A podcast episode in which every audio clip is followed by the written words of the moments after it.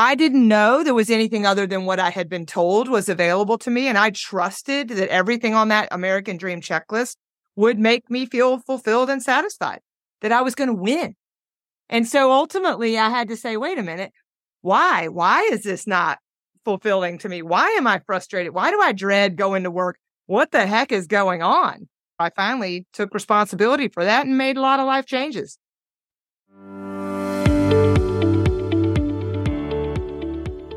Hi, I'm Michelle Rios, host of the Live Your Extraordinary Life podcast.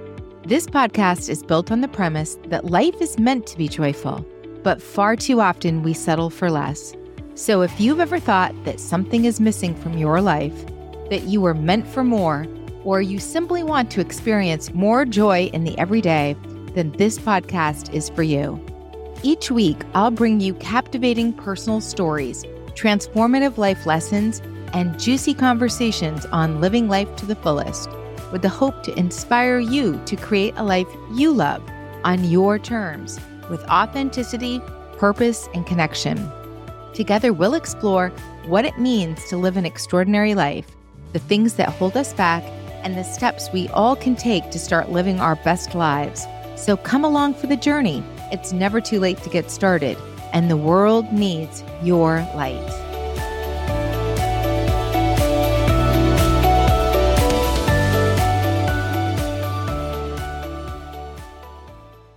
I am so excited for today's episode. I have my friend Nicoa here with me. Nicoa is a very experienced executive leadership and personal coach. She's based in North Carolina. She had an extensive corporate career before going into the coaching arena. She is just filled with wisdom and we connected several months ago because we both live life with so much intention that it was like kismic attraction when we met. And we knew we needed to spend some time together and talk about our favorite topic, which is life by design. So without further ado, Nicoa, welcome to the show. How are you? I'm wonderful, Michelle. And you're right. I think we are soul sisters. I mean, this life by design alignment. And even when I told you I own the domain, I live I was like, oh, this is her whole shtick. Honestly, I'm just going to give it to you. I'm going to give you that domain. I promise I will give that to you. I'm going to jump right in because there's so many juicy topics for us to cover. We found out that we have so many synchronicities over the course of our lifetime of so many experiences that we both have gone through, different moments in time that resonated. And I want to make sure we can delve into some of that juiciness. So, Nicoa, Let's start with what does it mean to you to live your extraordinary life? My extraordinary life continues to expand.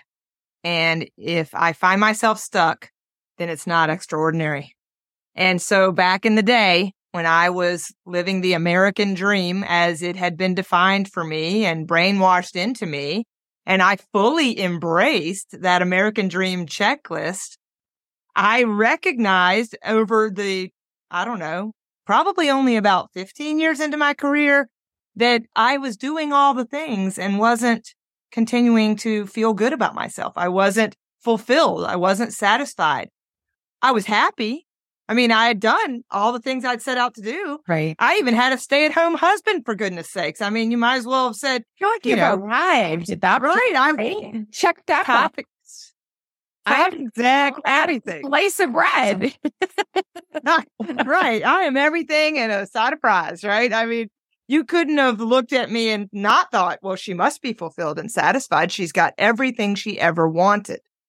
And what I ultimately recognize is to live an extraordinary life, you have to take the blinders off about why you want what you want, right? I didn't know there was anything other than what I had been told was available to me. And I trusted that everything on that American Dream checklist would make me feel fulfilled and satisfied, that I was going to win. And so ultimately I had to say, wait a minute, why? Why is this not fulfilling to me? Why am I frustrated? Why do I dread going to work? Why did I just want to ignore that one phone call from my CEO? What the heck is going on? And, you know, lots of glasses of wine later, I finally took responsibility for that and made a lot of life changes. But let's let's delve in there for a minute because you're really describing something that so many of us go through because we are really raised to believe in the American dream. That's what happens. And I think a lot of Western cultures believe in that sort of notion. And we work really hard. We get into the right colleges. We come out. We go after those big corporate jobs and we get there and we are literally going through the tick list. I got the house or the apartment and I'm living in X place. I'm making X salary. I'm able to fill in the blank, go on a trip, buy the clothes, go out to eat, do things with my friends, get married, all the things, buy the car. And yet the feelings that you think are going to be associated with that tick list of success that we're all given, usually there's a big void.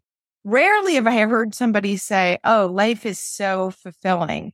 Instead, we hear this, something's missing. I'm doing all this. I'm exhausted. Yeah. And something's missing. What, mm. how did that moment come up for you? Because you were well into your career before oh, you yeah. Uh, awakening. You were doing extremely well. Tell us a little bit about set the scene of like that moment of like, oh, this is just yeah working. Yeah.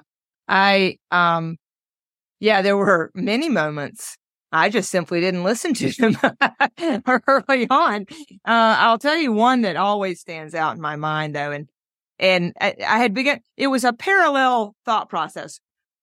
I had begun to think well, I guess you have to compromise to make this kind of money. And to be an executive, I guess it requires compromise. I guess you just can't actually have it all. And this was probably, you know, this was the early 2000s, you know, when I began to start questioning things and we were being told by the, our role models out there, you can't have it all. So I began to think, yeah, you know, they're right. You can't have it all. You well, can have it all. Be all that you weren't experiencing personally. Like honestly, showing up for you. Well, how that was showing up for me was in with regards to fatigue and time.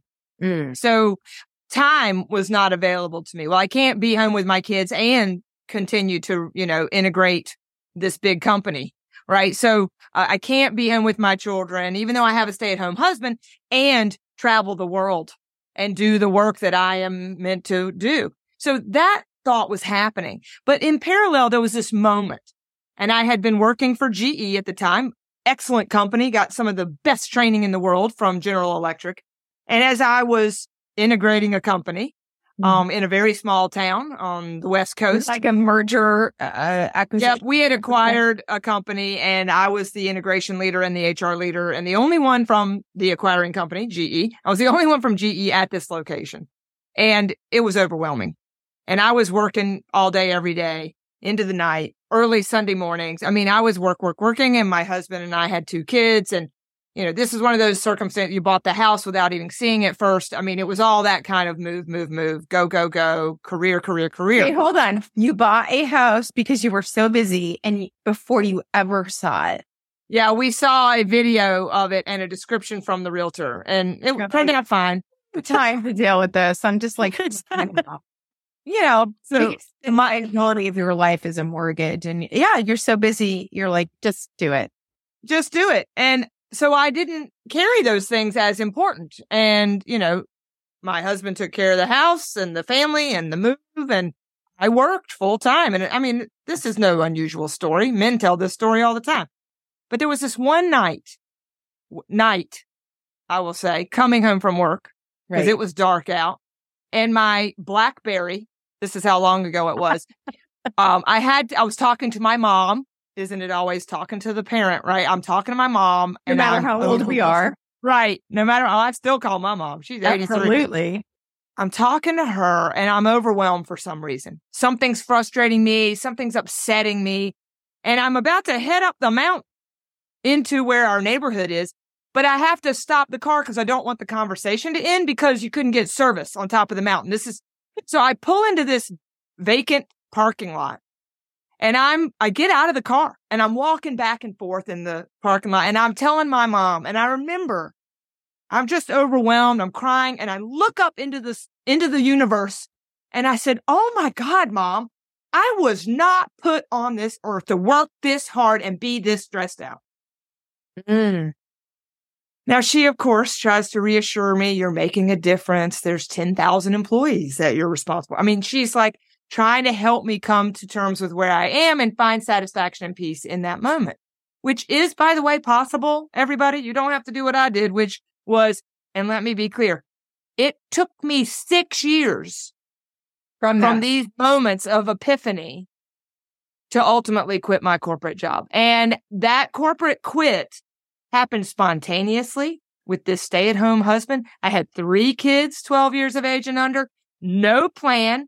I had just had malignant melanoma like nine months earlier. And a mm. year before that, thought I was having a heart attack, which turned out to be a panic attack. So if I had stayed, honestly, Michelle, I think I would have died. How no. old were you roughly? Late 30s, early 40s? I was 38, 38 yeah. when I thought I was having a heart attack. I think I was, I was 40 when I quit and that's not uncommon. That's your midlife crisis. How many of you listening are 40? Yeah, that's the pull. Something you know, happens. The really interesting thing is because I look, I think we all get those signs and it's sort of like, where are you in that space in your heart and your mind to whether you're going to act on it or not? I got that sign, as you know, super early in life. Like I was 26 hitting this w- big awakening. And what did I do? I continued down the road for 26 more years. So just to give you a, you know, a picture, like you can convince yourself of a lot of things. And I actually like this is, I think you and I both feel this way we have no ill will toward corporations. We love them and we work with them and we're still affiliated with many of them. It's just a very, you have to go into that experience having a better sense of self and what you want than we were aware of or had at that. Right. You're right. We, it's an internal job, everybody. And I didn't even learn that until at, way after the quit because I quit because I was frustrated with my circumstance. I was frustrated with my leader. Something was wrong. I wasn't happy. And hey, by the way, the little, that epiphany six years prior, well, I quit GE and went to another company. So what, what I'm telling everybody to be very, very careful of is two things. One, are you running away from something or to something? And two, when you get there, don't create the same circus under a different tent. Ooh, that's a good one. Ooh, and I one Nicoa. I know. I, I think about it all the time because not only did I do that with two more companies, right? After my beautiful nine year career at GE, but then I did it even when I quit. I went out and I, my intuition said, you know what? Executive coaching. It's what you love. Focus on that. And I did. And then I said, holy crap. I have to figure out how to have this type of income and I got to create it within the next 12 months because my executive severance goes away. So I'm like, here's what I really want. My intuition is all in it. I'm very excited. And then I think, but what else could I be doing to make sure I make a lot of money and I don't, you know, become homeless bag lady on the side of the road? So I started another company with two other women and I also was consulting and I was coaching. And then about three and a half years into that, I was like, Oh my God, I'm dreading my CEO from my little company when she calls. I'm not wanting to do this work. I'm exhausted. You recreated the same scenario outside of that corporate setting. So that's a really important note notation here for anyone listening who may be in corporate thinking that the, the solve is to leave. I just encourage you to understand that you actually need to create that space whether you're in the corporate arena or outside of the corporate arena, because the mindset is what needs to change. And if that doesn't change, you're just going to recreate that circumstance. I actually saw somebody yesterday demonstrate this beautifully. And gosh, I'm going to have to remember who it was. Um, he basically said, how many of you that are looking to create, um, you know, a bigger, better life, more expansive life have not only started pouring in what your primary cup of where you want to be and what you want to do is, but have said, oh, the path to wealth and riches and abundance is multiple income streams, right? Is this going here? So I should have six or seven of these things going at the same time. So I'm going to pour a little bit in each of these cups.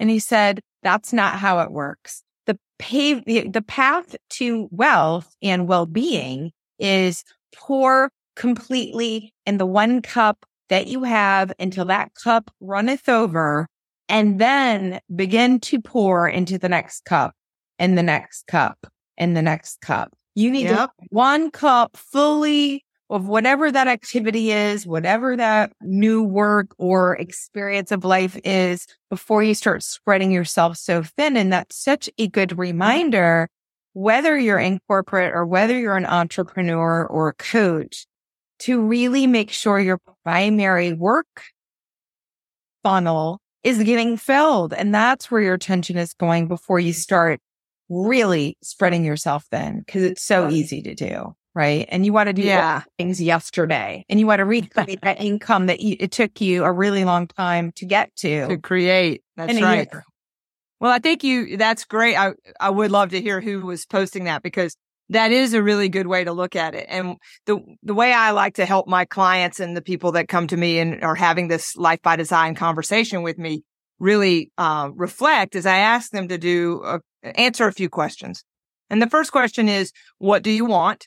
Right? And you and I were talking about that before we even pushed record. ask yourself because so many people think they know, but then when you ask them, they don't really know. They don't know. And um, so when I ask them what they want, they typically respond by, well, I want a job that, or I want a world that, or I want a life that. And I'm like, no, no, no, no. I'm going to ask you, how do you want to feel? So I, I always flip it. And then I say, and why? Why do you want to feel that way? You know, why? Or if they do know what they want, why do you want that? Then the next question is, well, okay, how's what you're doing getting you what you want? And if you're not getting what you want, are you willing to try a different way? And the different way isn't a doing. It is to your very point. It is a mindset. It is a perception and it is an attitude. So when someone comes to me and they say, I want a life change. I hate this. I dislike this. I'm uncomfortable. I don't, you know, I'm not satisfied. I want something else. I want something better, bigger, more exciting. And I say, well, let's, let's work on both in parallel because until you can find satisfaction and peace and, and joy where you are, I don't, I mean, I'm not telling you to sit in an abusive relationship, get the heck out. But if you're in an environment, if you're only focused on the toxicity of that culture, then that's all you're going to see and experience. And oh, by the way, you're more likely to create the same circus under a different tent if you did leave. So let's get a little bit healed over here and begin to look at what we are grateful for, even if we have to draw the line of this is just a means to an end. I don't have to like these people. I don't have to like this culture, but I know I like this work and it gives me money and I can pay my bills. Okay, right. great. Let's be happy with that. So then when we go attract what it is that we really want to feel and experience in life, the right opportunity will come to us and we don't have to strive and go force it to be a part of our world. And I have to remind myself of this as well in multiple areas of my life. But I remember. And when I remember and I let it go, guess what? Something even better always lands right in my lap. And I'm always so beautifully grateful and surprised that it's even better than what I thought I knew. And that's kind of the expansion I talked about in the beginning. This is an extraordinary life. When you take off the blinders, you're curious and you're open to something even better. This or something even better. Yeah. I think that's so important. Going back to what you just said, the whole notion of what you focus on, what you give your attention to expands. So if you are looking at only the things that aren't working versus recognizing and acknowledging what actually is working, you're doing yourself a great disservice because it's hard to pivot into the new direction when you're only seeing what's not working. A lot of people have asked me, did you exit corporate America at this stage of the game, sort of at the height of your career because it wasn't serving you anymore? And I said, no, it's a very interesting question actually, I had come to a very peaceful place about it. I knew who I was. I was evolving with the responsibilities in the job, but I was able to transition towards something new. And that's very different than when you're trying to get away from something, right? Because the things that you end up having to work on become like for me, it, it's nice because I feel like there's less healing. It's not like there's no healing because there's always stuff that you pull back, but I had already been working on what are the things that I didn't like, but could live with because I lived a very good life, have had a very good career. I've learned a lot. I have great skills. I still am affiliated with all these companies. I have so many friends in this arena. But I felt that deep calling towards something more. And that way I could actually say, I feel really good about what I've accomplished here, but I really want to experience more. What's that more look mm. like? Right.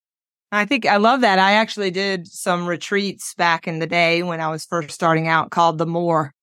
And mm-hmm. we talked about the more and the more isn't about more, more, better, better thinking. It's expansion within the current state. And so, um, you're right. Where the mind goes, energy flows and energy expands whatever you're focused on. So everybody pause and write that down mm-hmm. because let's really think about that. You know, I always say to people, we look at body, emotion and language in the coaching world. And this Bell model is really powerful. And a really key piece of this is what is the language you're using? And are you using language to focus on your world that is negative or positive?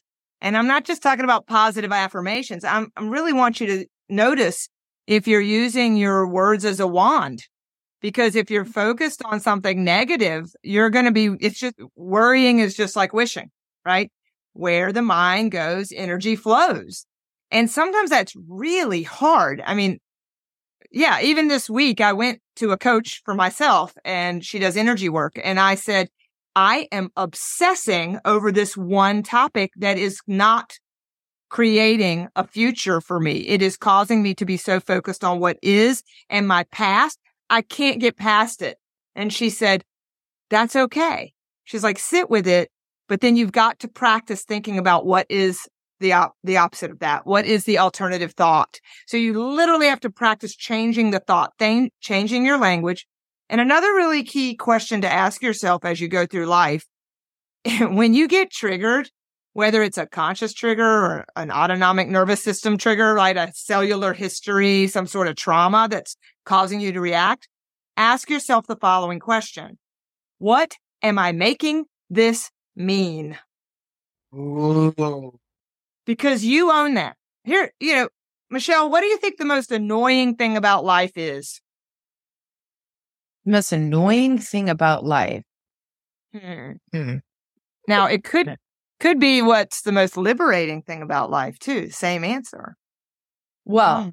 I would say the most liberating thing about life is if you don't like what's happening, you have the power to change it, right? So this is the Dolores Cannon uh, quote. And you are the producer, the director, and the actor in your own life. So that's exactly it. Have stories going. Guess what, folks? It's up to you to do something different. That's right. And so there it is. You can either perceive that which is you are the common denominator of your life experience. You can perceive that as very annoying. Woe is me. I'm a victim to this world. Or you can be like, wow, that's the most liberating thing I ever thought of. I no longer have to rely on the people around me to show up in a way that I need them to in order to be happy. What? That's I mean, amazing. I do believe the root of all suffering is people not showing up for you the way you wish they would. Mm-hmm. I mean, I, just had an argument with my 19 year old yesterday. We were in the kitchen and I didn't validate her and she was really pissed. I was in my head. I was listening to this topic and then after I didn't listen long enough or something. I, you know, we as parents, we never quite get it right. We're trying, but she says, we are work in progress. Right. We are a work. Honestly, Michelle, I don't think we're going to be enlightened in this lifetime, but it was such a beautiful ultimate conversation. It, it, kind of peaked and then it went back. And, and I said to her, you know, I'm not always going to show up for you the way you wish I would. And just so you know, I don't do that out of some sort of spiteful intention. It's literally the first time I've ever been your mom on this day of your life. Okay. So I'm doing double. That's right. Hey, you know, it's interesting because I was dealing with this with my 16 year old last night and I actually pulled up. Let me mm-hmm. ask you this, kiddo. What are your love languages? I think I know what they are, but mine tend to be words of affirmation. Your dad's are acts of service. What do you think yours are? So I pulled them up and we're going through it. And he's like, Oh, he's like physical touch, embrace. He's like, when you hug me, I feel, and he's, he said this, I feel more relaxed and calm. And they said, mm. that's so important to know. Come here. Give, I'll give you a hug because he was going through a little rough patch. But that's right. That's co-regulation and, and it's everything is energy. So some of the work that you and I've talked about is this whole concept of energy leadership and frequency and what you just described. Beautiful. First of all, that you asked what his love language was. And I wanted to, I was actually, believe it or not, I was thinking about that as well yesterday about my daughter. I thought, what does she really need? And so we should do that. But secondly, this whole concept of frequency. Mm. So human beings need touch, whether it's their love language or not. We do need to co-regulate with each other. And hopefully the people that you surround yourself can with can help you balance that out. I mean, sometimes I'm the energy that a lot of people need and, and I can be big and, and you're champion and you're fun and you're, you know, people say, I need, I need some Nicoa energy. And then sometimes I need to come in to be with the people around me, like my beautiful, grounded, introverted, quiet husband and say, can I just sit next to you? Like I can't, I, I need to be grounded after all the energy I've just expended. So it's important to recognize who in your world helps you co-regulate like that and how you uh, observe yourself. How are you showing up? What frequency are you? What energy, as the Oprah quote, you're responsible for the energy that you bring into the room. Absolutely. So everything is energy leadership, energy awareness, and, and how you self manage that. Let me ask you this because this is something that actually happened and unfolded. I was, I was sharing with you that I had a spell where I wasn't well last week under the weather. And um, I had a situation unfold uh, where the information that I was being given was challenging. And I sat with it for a little bit and my old self would have said, I'm really mm. stressed out about this information and what it meant to me, right? I'm really stressed out and like, how does, how is it being perceived? And maybe I should try to go control it or, you know, give it new meaning. And instead, um, partly because I wasn't feeling well, I let the weekend just unusual for me, let it go and let it roll into the weekend and allowed myself to just say, what meaning are you going to give that? You know, this person was acting in fear when they gave you this information. So it's tainted with that perception. So rather than go back and choose to be right and try to, you know, change their thinking around it, let them sit with it too and allow yourself to let it be easy because I could feel myself going, I'm kind of stressed about this. My nervous system is like having a response to this information. And I said, what if we just let it be easy and we can still go through it? We still have to process it. We still have to live with it and move forward. And I'll tell you, I am now almost a week out from that conversation and it has new meaning for me of like, it's a moment in time for this person. They probably had some time to think about it as well. And I've not allowed it to occupy space in my mind, like it, I would have obsessed about it. Right. I would have obsessed about this one conversation where I was certain this person had limited information. It was looking at it from the wrong perspective, da, da, da, and all the things. And I just said, and, and so what? Mm, that is so beautiful, Michelle. You observed yourself. You asked yourself what you wanted. You understood why you wanted that because it felt better to not be stressed out, striving, trying to fix it, trying to make sure they knew you were right or wrong or whatever. And you allowed your body to then reground itself and the gift of time, path of least resistance and the gift of time. You know, my father, he passed away just over a year ago and he used to always say, it was never what you wanted him to say, but he would always say, give it time give it time. So true. So Ah. true. And we don't. We're impatient. Particularly high achievers, right? And this whole audience listening in, all high achievers, all busy people, raising families, having careers, doing it all, being entrepreneurs, like executives. They're all doing these great things. And it's so difficult, but important to remember. If my ego honestly wanted to make some phone calls, I then nails back. Let me tell you to set the record straight. My ego is desperate to be heard. And it really, I was actually grateful I wasn't feeling well because I said, you know, you're Mhm. not clear either because you don't feel well. So give it some time and see if you still want to write that email and still want to make that call. And then I kept saying to myself, what if you let it be easy? And then my ego's like, oh, I'm off the hook. Okay, good. It's beautiful, liberating place to be where I'm like, I don't have to worry about other people's perception of the situation. That's theirs. And Well, let's think about it this way. I like this analogy because what you're talking about is the path of least resistance, right? So anytime you're upset, you are resisting. Anytime you are upset with something, anxious about something, it is you are resisting something. You're resisting what is the facts at hand. You just had a fender bender. Oh my gosh. Oh, oh my God. Okay. By the way, that kind of drama. Oh, I'm going to be stressed out. Oh, this is so overwhelming. That's learned behavior. it's a choice. That is right. It is a choice. So you have to really begin, begin to observe yourself. And I, I often think about a lot of my, um, executive clients as if they're, they're going down this river and then something like whatever happened to you this week happens and they grab onto that root that's on the side of the river. And then they just, they're holding to the root and the river is just, you know, plowing away and it, it's just getting them. But if they were to just let go of the root, the river will take them where they need to be. And by the way, floating down the river, I mean, there's going to be some, some you know, rapids sometimes, but you're going to be fine if you just allow the path of least resistance. And you described it well. I'm, I'm actually, you know, I think there's value in all. So I'm actually really glad that you were sick last week. And I know that sounds terrible. I know But what I'm saying, Sure, me too. it was happening for you. Totally. Just like your son's foot, he just hurt his foot. I'm like, that's happening for him. That's happening for It him. Yes. And that both And then, of us had this time where we were slowed down and we could meet each other where the need was. I wouldn't have been able to hear him, eh, you know, like I- I'll honestly saying he's struggling a little bit with like a heavy course load at school. If he hadn't slowed down in soccer because of the foot injury, we probably would be going 150 miles an hour and we wouldn't be discussing what's happening at school, that it is more stressful than the previous years. It's a big junior year for him.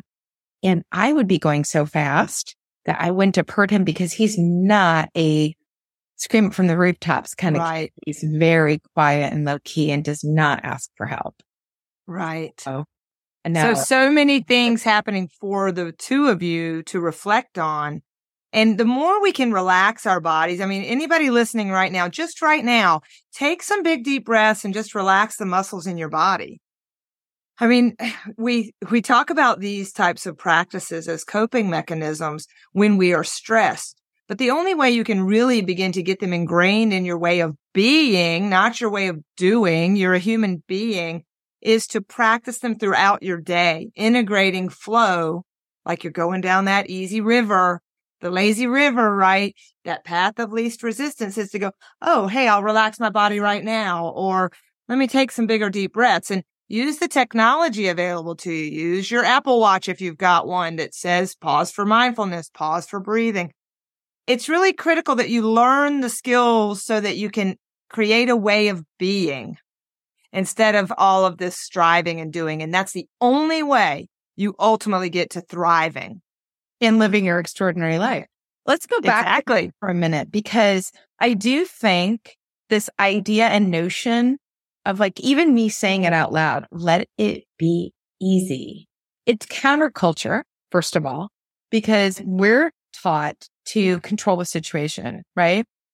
If we're not on top of it, we must be irresponsible. We have to correct all inaccuracies and falsehoods and we need to protect our reputation and how people perceive us. And so if you're having a conflict, whether it's at home or on the work front or in your broader world, you want to go fix it. You want to address it, mm-hmm. right? That's our ego, but that's our ego. But that is what we're taught. Like, well, don't let that perpetuate. Like, go address that situation. And what I'm challenging you to do, because God knows it is such a mm-hmm. liberating place to be, maybe it isn't irresponsible to let it be easy. Maybe it's the most responsible and liberating thing you can do for yourself is let it be easy and don't try to control the situation. Go to that place where you are regulating your own emotional response and the meaning you're assigning to it and allow it to be easy. Go through it without saying, Oh, this is going to be a frustrating conversation or this is going to be a difficult day. That's right. Sign that. Your wand, your words are your wand. Oh, so you're you're creating a reality. your word are your wand. And so we are the creators of our reality. And, you know, you're born. Now, I do a lot of rapid transformational hypnosis work with my clients to help them really get over those subconscious blocks that they, you know, they can spend all day long saying positive affirmations and trying to create a new reality and quit their jobs and create a life by design. But until they can really understand their own traumas and fears and uncertainties and doubts and where they stem from, you can't heal them until you've gone back and acknowledged them. And, you know, it's very therapeutic. It's, it's not, I'm no counselor, but I am watching people shift from their, their traumas into a space of, oh, it, it's okay to be me. I am enough and you're born enough in this journey on this earth. You are supposed to forget that you are enough because of the way in which we've written the stories of more, more, better, better thinking capitalism and, you know, better fight for your rights, you know.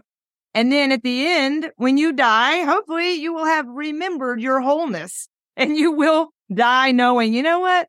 That was a very interesting game I just played. And I invite everybody to just look at it that way that you're not broken. You're not failing. You're not missing out.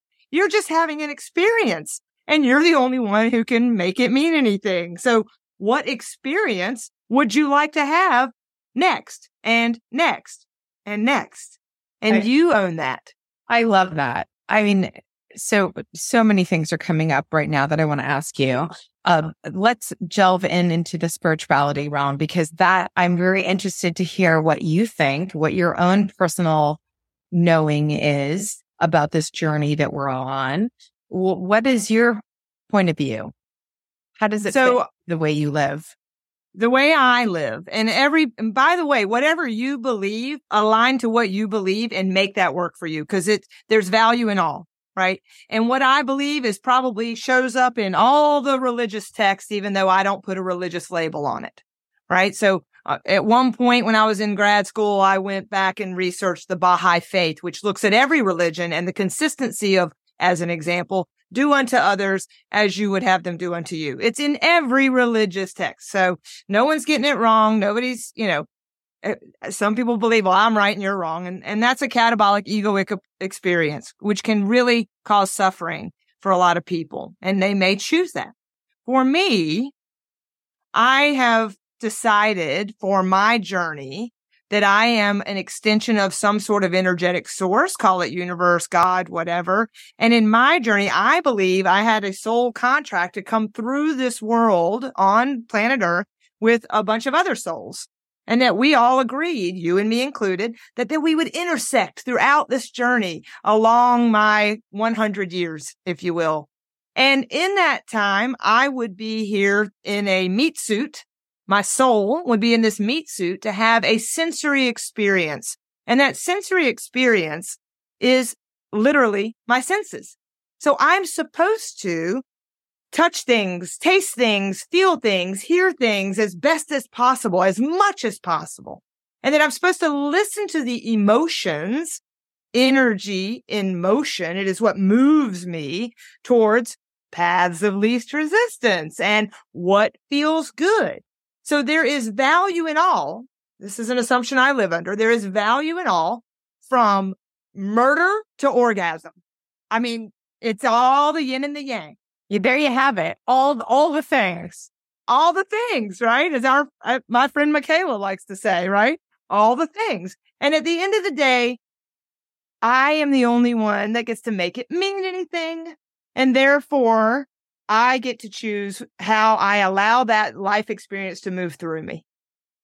And it is moving through me because you're talking about I was anxious. I wanted to make a phone call.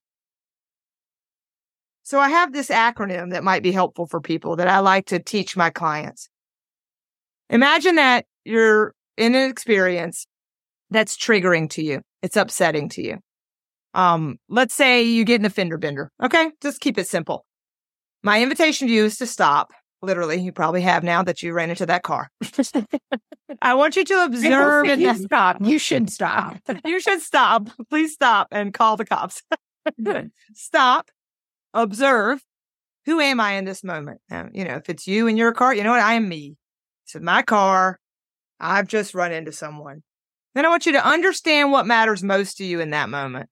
How do I want to show up with this person? What matters most to me? Maybe what matters most is I need to make sure and get their insurance.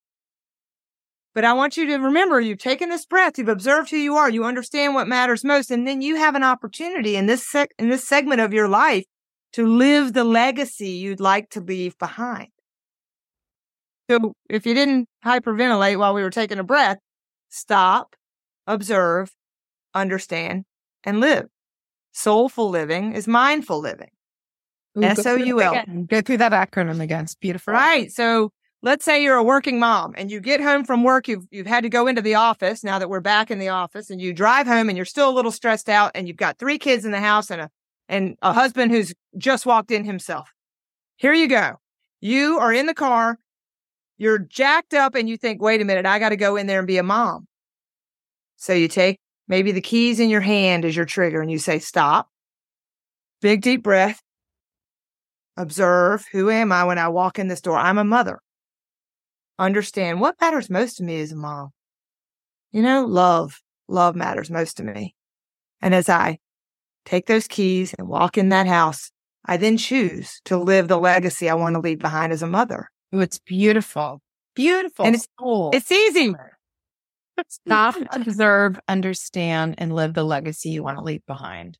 And I like that letter L because maybe it's listen, lead, learn, lust, laugh. I don't care how you apply it. Stop, observe, understand, and live. And again, practice that throughout the day. It doesn't just have to be when you're triggered. Say, wait, who am I right this minute? What matters most to me? Okay, right, right. Here's my values. This is what matters. I'm going to live that legacy. I love that, Nicoa. Let's talk about authenticity. Favorite subject, Mm. you and me.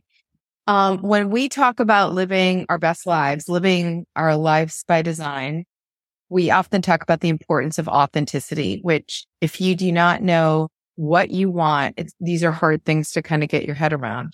But what comes up for you and how do you talk about authenticity and why it matters so much when you're talking about life by design? Authenticity is telling your truth. Point blank. That's it.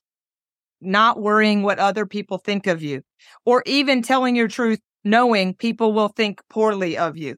Let me give you an example of a real, this isn't, you know, this is actually strategic self care, authenticity.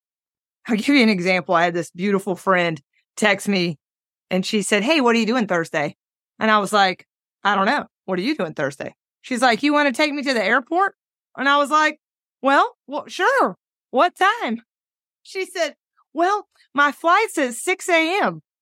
And I was like, uh, like I'm, I'm looking at my text and I'm thinking, I don't want to take her to the airport at 4 a.m. So I'm like, why don't you get an Uber? Right? I'm like, why don't you get an Uber? She's like, well, you know, around here in Wilmington, it's really hard to get Ubers and blah. And, so at the, while she's texting this, I'm over here finding the how to schedule an Uber link, right? And I'm pasting it into my text with her and I send it to her. And she's like, yeah, well, you get up early. Why don't you just take me? And I sat there for a second and I said, well, I'm not going to take you because I don't want to. she did not text back. She did not text back. And I think I'm like, oh, I might have just lost a friend there. Like, what's going? Cause what do we say to ourselves? Well, friends take friends to the airport. Friends help friends move. you must not be a friend if you say no. And then, so, I mean, this was a long silence. And so finally I said, Hey, don't make this mean anything. I just don't want to get up that early. Your truth. It was my truth. And, you know, I've told that story to my clients. I've told that story a million times. And let me tell you, 75% of the people that hear that story are like, are you kidding me? I can't believe you do that. And I'm like, really? Isn't that interesting? So you live under an assumption that that is kind of like a given. Even if you're going to wake up at 3 a.m. to get ready to get in your car to go get her by four, you're going to not sit there and go, why the hell did I say I would go take this person to the airport? I hate this. I'm exhausted, blah, blah. You can't play the martyr. You can't have it both ways. So authentic, authenticity is telling your truth in the moment. Now, but Nicoa, I don't want to hurt somebody's feelings. It's like, okay, well, sometimes you don't tell all the truth, but you work around it so you don't hurt their feelings if that's what matters most to you. I, I knew my friend would still be my friend. She is my friend. And I didn't want to have to lie to a friend and or or sugarcoat it or here's what people do. They make up an excuse. They make it up. They lie and they say, well, I got a really busy day on Thursday and you know, and, and that was not my truth. The truth was I just did not want to do that. no, no. And look, I think the more we can mm-hmm. live in our truth, the better. I think we are so concerned with what other people think. And we don't, when we don't have our self worth in a healthy place, it's easy to fall victim to that because you're really going out outside of yourself to do all those things, thinking it's going to fill the cup of self worth. And all the thing that it's doing is draining. So right. when you are able to really recognize the importance of meeting your own worth by yourself on your own, filling that in from that internal work you need to do, that internal journey. Nobody can give you your worth or your validation but you, right?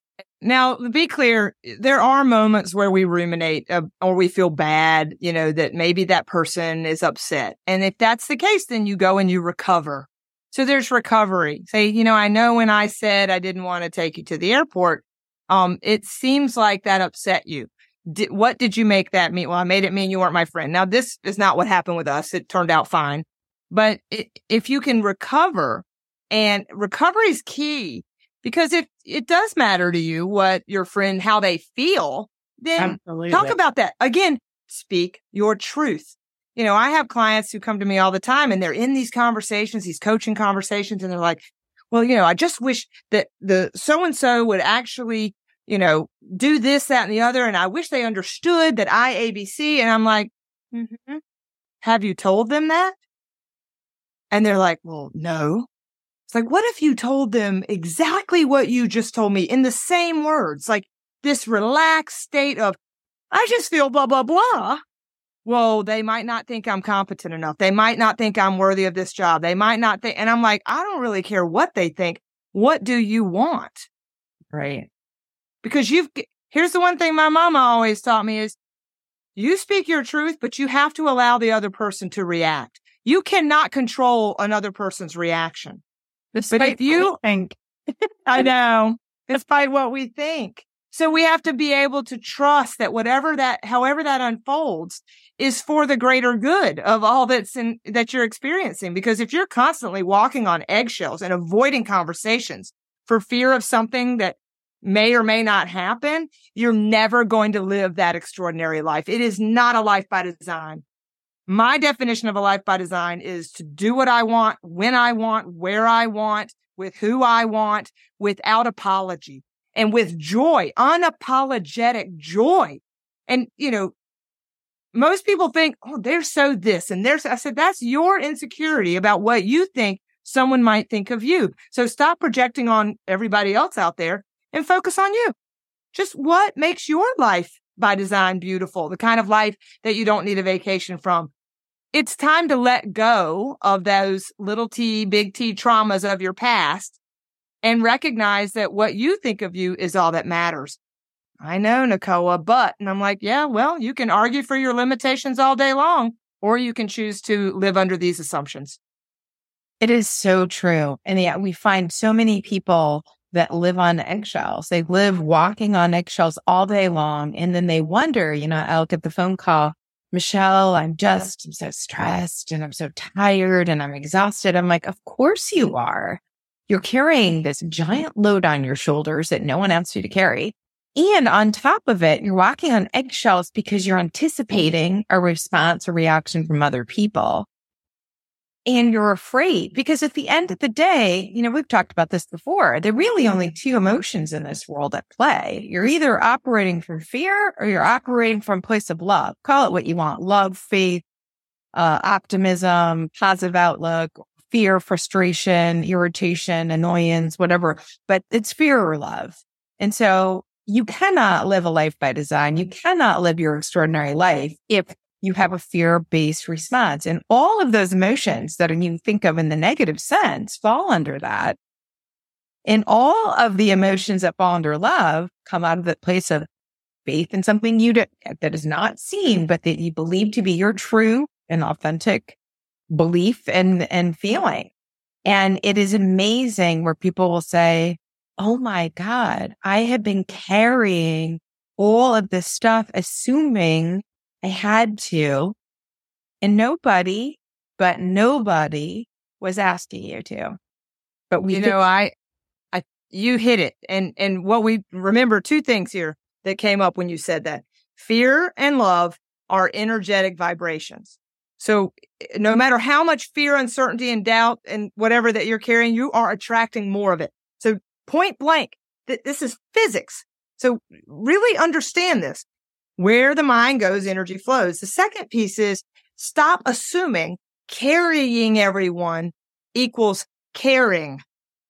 Mm. Okay. And this was big for me over the years. I'm like, you know, I've carried all my kids. I couldn't sleep at night. And what do they say? A mother is as happy and satisfied or least happy and least satisfied kid. And I'm like, that is BS. I can't carry my children. I had one of my daughters used to go and take the boat out at night with all her friends. And I could not sleep until that boat was back at the dock at the house. And I was like, finally, I told her, I was like, look, man, you're going to have to text me or something. You got to tell me when you're coming back. And she wasn't back that late. It was like 1230. I said, I can't sleep. And you know what she said to me? That must be exhausting, mom. And I was like, you know what? It is. She's like, how is this any different than if I was out with friends in a car? How is this any? And I was like, well, sometimes I stay awake when you're out but there, I was doing nothing to support her by staying anxious and aware and alert. I have a phone. She has a phone. If there's an emergency, someone will call me. Go to sleep, please, and get your rest. Carrying her did not equate to caring. Carry, caring for myself actually equates to caring for my children. And mm-hmm. not sleeping was not caring for myself let's talk about vibration because you brought it up and I want to go there a little bit more um, and just kind of give people something to uh, really sink their teeth in on vibration. Uh, when we talk about leading from a place of joy, something you and I feel very strongly about when we talk about life by design, how do you, particularly with your clients, your executive coaching clients, your leadership clients, how do you talk to them and, and really help them understand how vitally important it is to get to a vibration of joy and happiness, even in the imperfect state in which they feel they are operating in, in order to make change, in order to make a transition that's healthy, in order to actually live the life that they want. Because often I I see, I hear, and I talk to leaders um, of all sorts telling me how life's not going well. Everything's just so stressful and bad and blah, blah. And God, I've got to make a change. And you're like, ooh, that's a tall order from that mindset and that state of being. I don't even know how you can do it. You're talking from a deficit. So you do. Right. Well, first of all, you have to learn the skill of validation. And everybody write that down, all caps, validation. Well, what does that mean?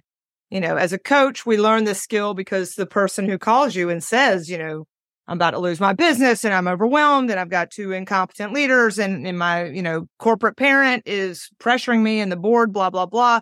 Well, at the end of the day, the first thing we can do is hold a sacred space for that person and validate them and say, I can imagine. Yeah, that sounds like that's a lot of pressure. It sounds like the way in which you're perceiving that would cause anyone to feel upset and overwhelmed and feel like there's nothing that can be done. Now, I invite you to think about that in the context of another person. Well, guess what? Go look in the mirror. That's the validation you need for you. So if you really want a life by design, you got to go, Oh my, well, no wonder, Nicoa, that you'd feel overwhelmed. You got divorced after 25 years and you had to move your kids back home and you, are trying to make as much money as you used to make, but you only have one income. And oh my God, Nicoa, of course you'd feel overwhelmed and not know where to, to start.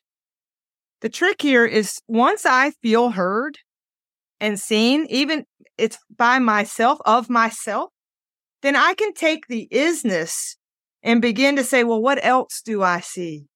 What do I want? Right? Well, I want to feel like the magic works and I can attract anything I want and I can have my own business and my kids are going to be safe. Okay. Start looking for it. Start looking for it. So, you know, I had, I'll give you an example. I had a client and I sitting in a Starbucks once. My, you know, I'm coffee with Nicoa. I'm a big Starbucks Absolutely. Fan. I brought my, maybe, maybe we, yes, awesome. Well, I was sitting in the Starbucks and I said to him, I said, we're going to take the next 30 seconds and you and I are going to both look around. And this guy was just like that client you referenced, very negative and overwhelmed. And I said, let's just look around this very crowded Starbucks. And when we come back in 30 seconds, looking back at each other, we're going to describe it to each other. He looked around and I looked around. And he came back and he said, Well, they're clearly understaffed. There's too many people in line. That girl talks way too much and they need to clean up over there near the trash can. And I'm just telling you, this place is a mess. And I don't know how they're still in business. And I said, I could see how you would see that. And I said, Well, would you like to know what I saw? And he said, Oh, yeah, you know. and I said, this place is so popular. Look how many people are willing to stand in line for so long. And look how engaged that individual Starbucks barista is and how happy she makes each person. And because they probably are a little bit understaffed, they don't even have time to go over there and clean up that trashy area. And maybe when I go throw this cup away, I'll wipe up the counter for her because I love it here. And he paused. And, you know, it doesn't matter what he said next because it, he actually just said, I see you too. I see what you see. But my point is this you get to choose what you see. So just like they say, when there's a, a big uh, trauma, a big earthly event, and they say, look for the heroes. I want you to start looking for the life by design. You already are creating it. There are the good things you wished for 15 years ago that are right here, right now. So start looking around the room. You may have to start with your, you know what? Yeah, that is my favorite pen. I do. I remember buying a whole box of those because I love these pens. If you got to start that small, that's the beginning of your life by design.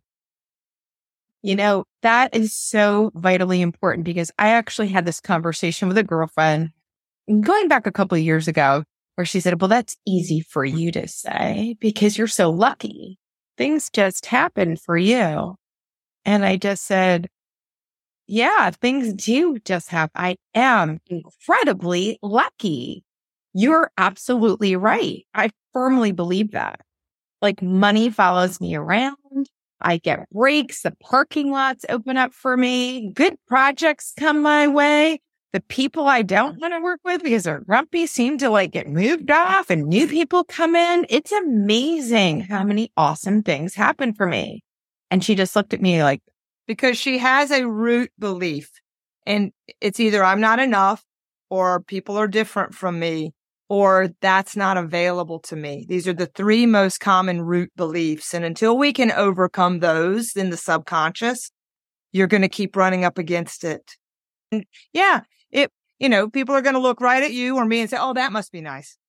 And you know what my response is? Just like yours. Yes, it is. Come on in. But it doesn't mean we don't also have days where we're overwhelmed or we're crying or we're tired or we're disappointed.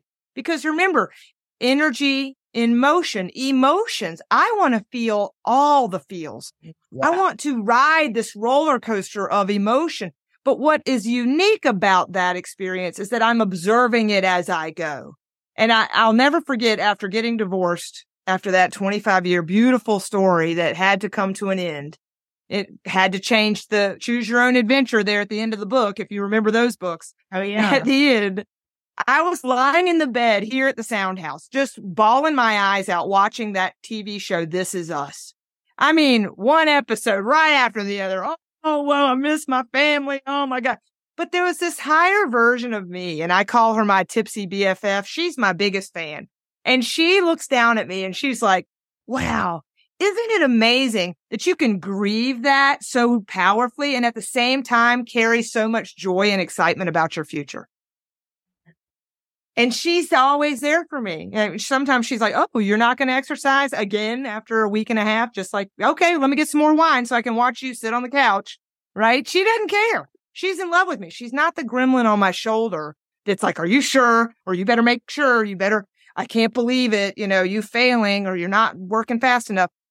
I validate my gremlin and then I go hang out with my tipsy BFF. That makes my life by design that much more fun. I love it. Well, for all our listeners out there, I really invite you to spend some time today to really think about the most expansive version of yourself and your life that you want to experience and just sit with that. Just sit with that and feel what that's like. What does it feel like have that expansive, juicy, abundant, fulfilling, best version of whatever that life looks like for you and allow yourself to feel all the emotions. Because once you start that, you get that emotion, you are on your way. You are on your way.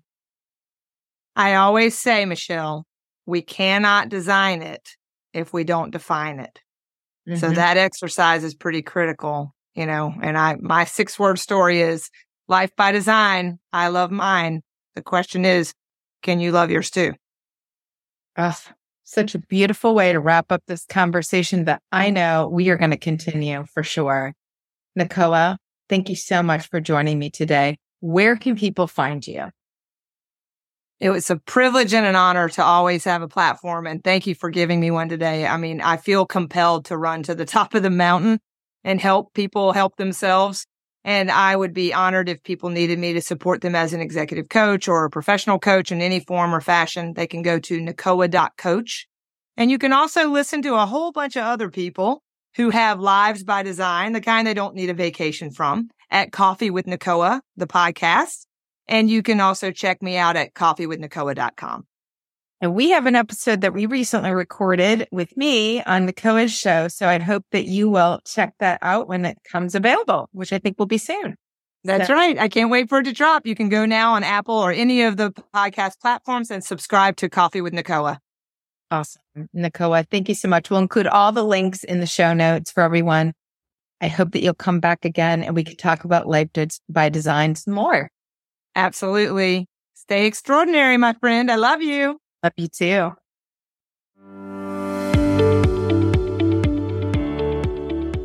Thank you for listening to today's episode. If you enjoyed this podcast episode, please take a moment to rate and review. If you have recommendations for future topics, please reach out to me at michelleriosofficial.com. Lastly, please consider supporting this podcast by sharing it. Together, we can reach, inspire, and positively impact more people. Thank you.